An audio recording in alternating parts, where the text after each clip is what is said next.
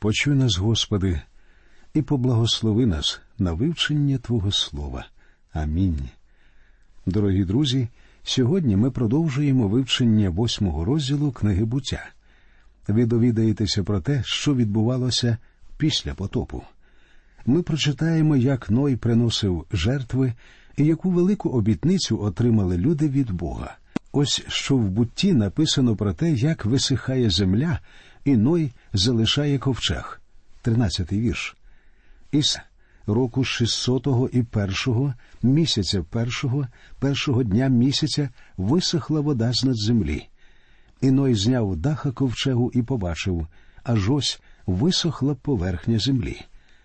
Якщо ми згадаємо, коли почався потоп, то вийде, що він тривав протягом 371 дня, трохи більше одного року.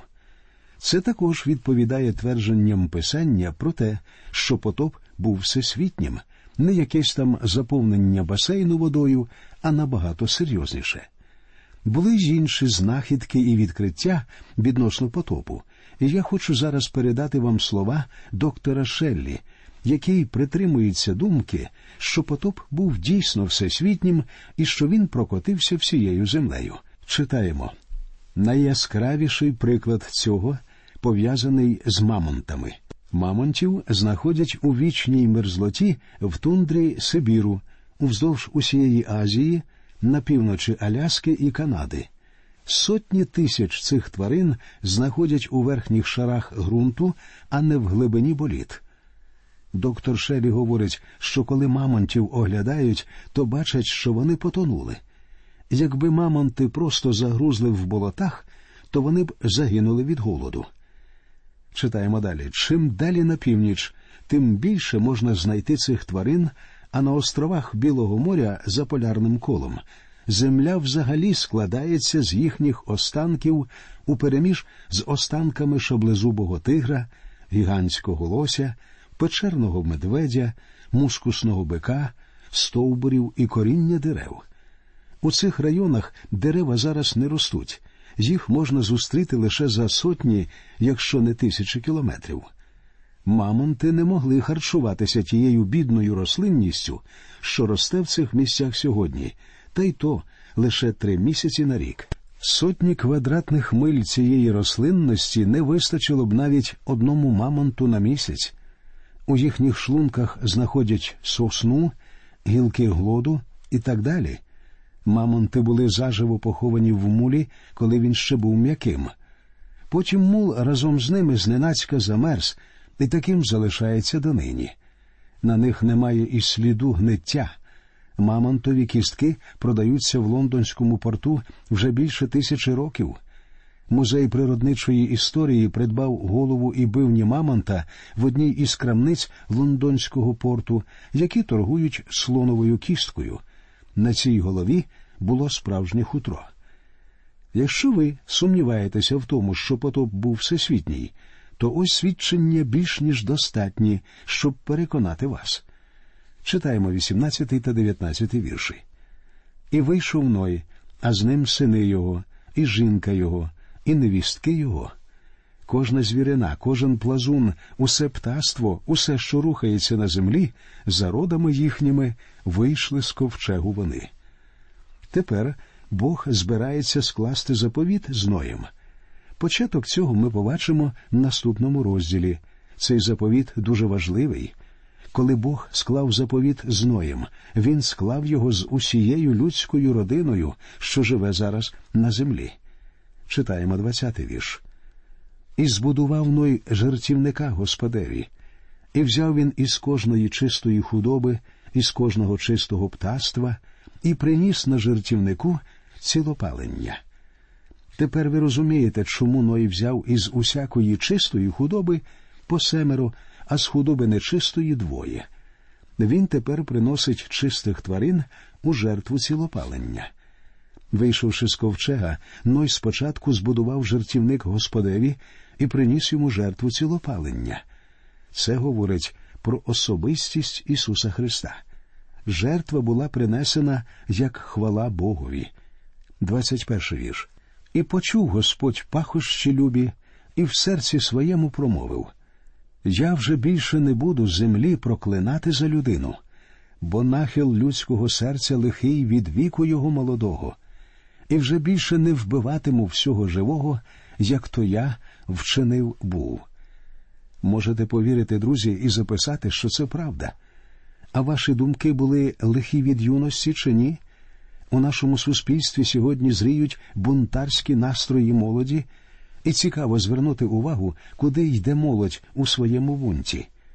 У тому ж самому напрямку, бо нахил людського серця лихий від юності, нічого не змінилося. Якось я був у лікарні. Між лікарняними ліжками була фіранка, і було чути, як одна хвора жінка розмовляла зі своїм чоловіком. Здавалося, вони змагалися, хто сильніше образить іншого. Такої богозневаги з людських вуст я ще не чув. Так, людське серце лихе від юності, думка стара, але вірна. У вірші 22 ми читаємо надалі, по всі дні землі, сівба та жнива, і холоднеча та спека, і літо й зима, і день та ніч не припиняться. Висловлювалися припущення, що потоп був такий великий, що він нахилив землю. Можна сказати, у землі є проблеми з віссю, навколо якої вона обертається. Вісь проходить не зовсім по центру. Магнітні полюси Землі не збігаються з полюсами осі, навколо якої обертається Земля. Щось колись відбулося, і багато хто вважає, що відбулося це саме під час потопу. Більше того, земна вісь нахилена. Пори року в нас змінюються саме тому, що земля обертається навколо похилої осі. Пам'ятаєте, як у дитинстві розкрутиш вовчок, а він через якийсь час втрачає швидкість і починає валандатися. Саме так і обертається нині земля, через що і з'явилися пори року. Перед потопом людина дізналася про три важливі речі і зробила три дії. Перше збунтувалася проти Бога, причому відкрито.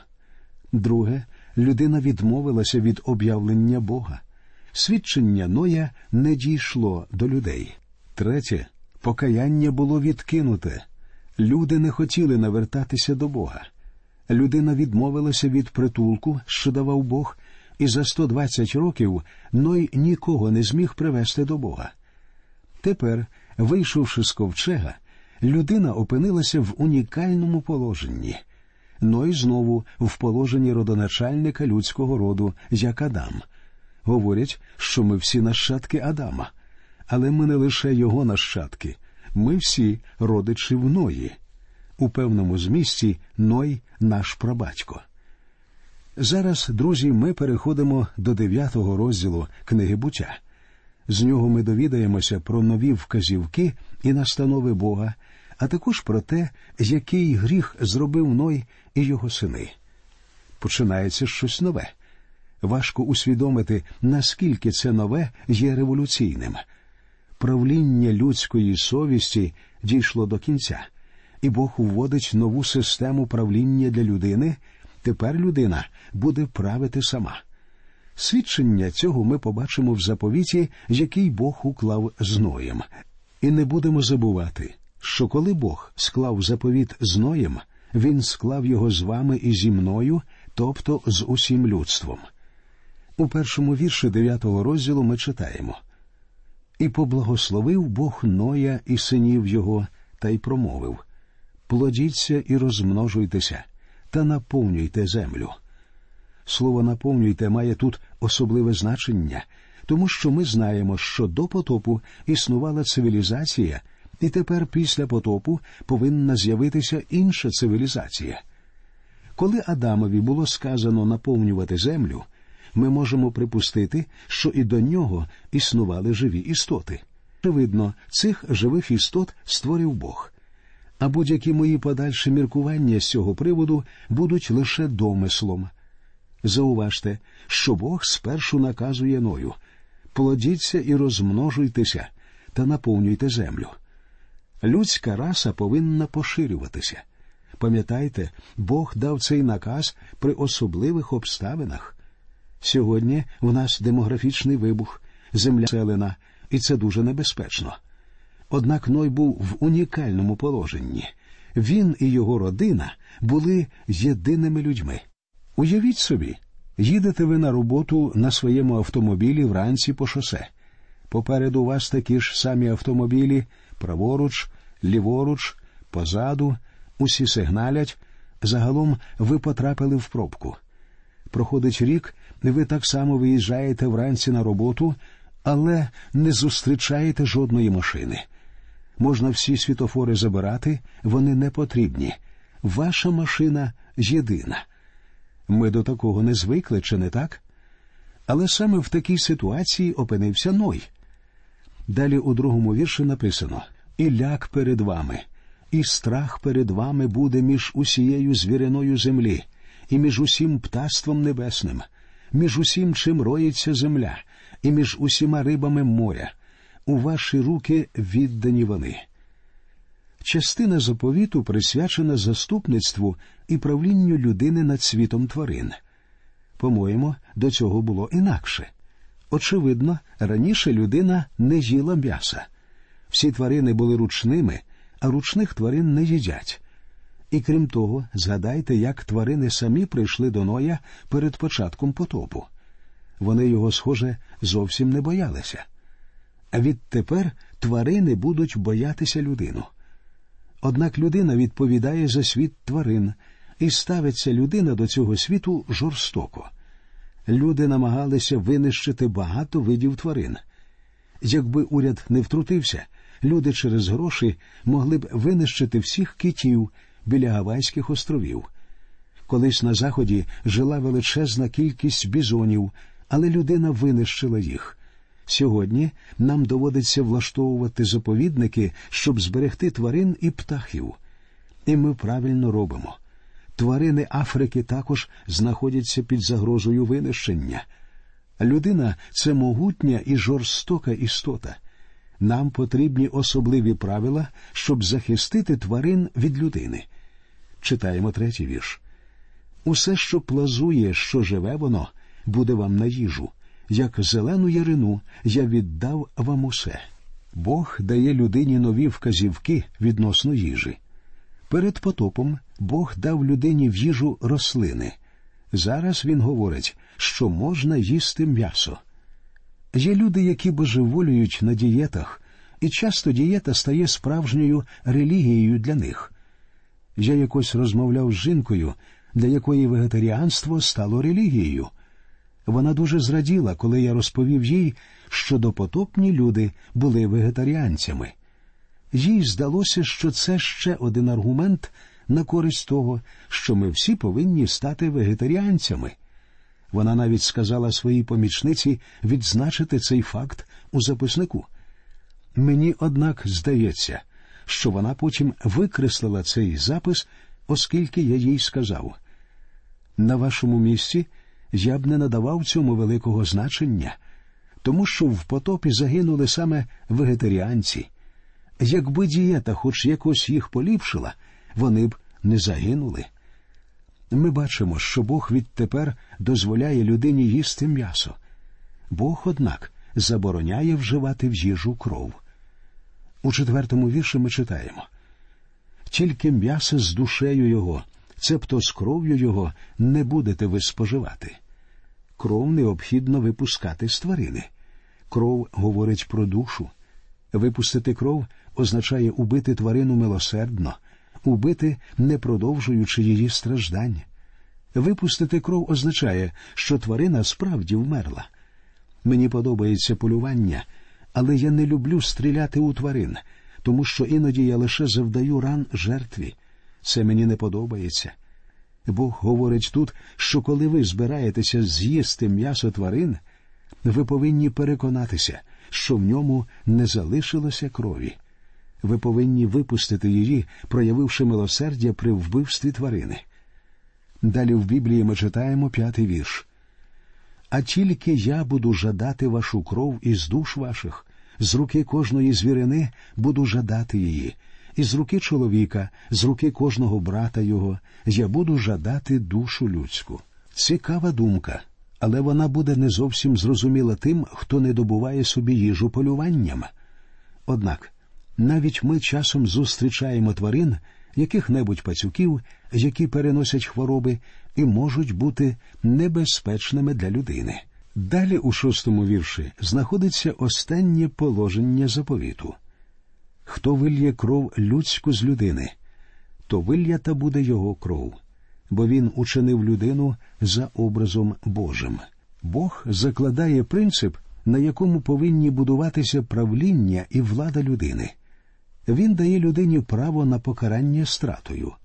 Ми вже бачили, що згідно заповіту, який Бог склав після потопу, людина повинна наповнювати землю, вона повинна захищати тварин і володарювати над ними, вона одержала нові вказівки про їжу, а також заборону вживати кров.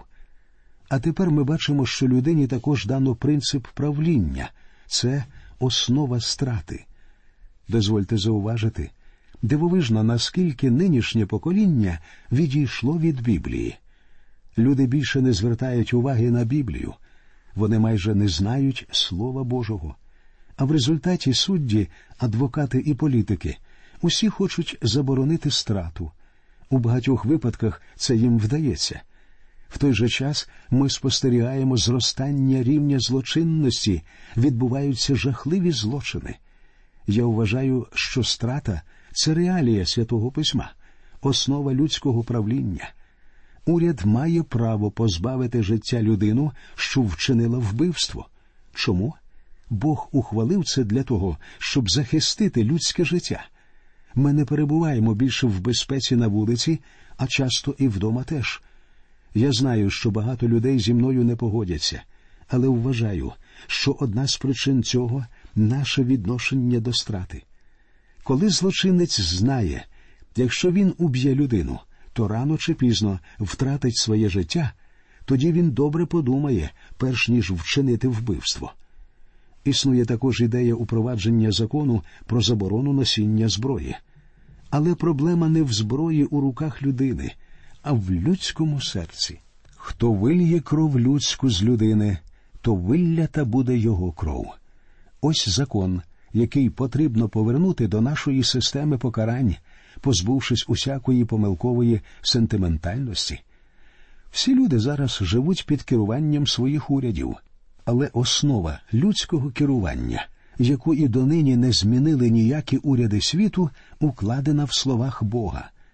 Хто вильє кров людську з людини, то виллята буде його кров, бо він учинив людину за образом Божим. Читаємо сьомий вірш із дев'ятого розділу буття. Ви ж плодіться і розмножуйтеся, роїться на землі та розмножуйтесь на ній. Це повторення вказівки Бога з першого вірша. А ось що написано у віршах дев'ятому і десятому. І сказав Бог до Ноя та до синів його з ним, кажучи А я ось свого заповіта укладаю я з вами та з вашим потомством по вас, і з кожною живою душею, що з вами, серед птаства, серед худоби і серед усієї земної звірини з вами від усіх, що виходять з ковчегу до всієї земної звірини. З вашим потомством по вас це говориться про весь людський рід. Більше того, всі істоти, створені Богом, включені в цей заповіт.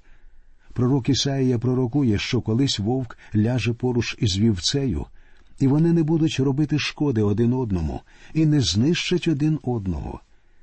Павло у своєму посланні до римлян говорить, що все творіння нині стогне і страждає. Я скажу, що Бог встановив заповіт з Ноєм та з усім творінням до того часу, коли його царство прийде на землю. З усіма нащадками Ноя і з кожною живою душею, що з вами. Читаємо далі одинадцятий вірш. І я укладу заповіта свого з вами, і жодне тіло не буде вже знищене водою потопу і більше не буде потопу, щоб землю нищити. Це обіцянка Бога, його мета ніколи більше не знищувати землю потопом. І Бог промовляв Оце знак заповіту, що даю я його поміж мною та вами, і поміж кожною живою душею, що з вами на вічні покоління. Я веселку свою дав у хмарі, і стане вона за знака заповіту між мною та між землею. І станеться, коли над землею я хмару захмарю, то буде виднітися в хмарі веселка. І згадаю про свого заповіта, що між мною і між вами, і між кожною живою душею в кожному тілі, і більш не буде вода для потопу, щоб вигубляти кожне тіло. Не буде веселка у хмарі, і побачу її, щоб пам'ятати про вічний заповіт між Богом і між кожною живою душею в кожному тілі, що воно на землі. Зверніть увагу, Бог говорить побачу і згадаю. Бог не сказав, що ви побачите веселку. Він сказав, що він побачить її. Він сказав, що побачить її, вона вічний заповіт між Богом і між кожною живою душею в кожному тілі, що воно на землі. Коли б ви не побачили веселку, друзі, це повинно підбадьорювати вас. Читаємо 17-й вірш. І сказав Бог до Ноя, це знак заповіту, що я встановив поміж мною і поміж кожним тілом, що воно на землі. Дорогі друзі, наша сьогоднішня бесіда закінчується. Ми прощаємося з вами. До нових зустрічей в ефірі, і нехай Господь рясно благословить усіх вас.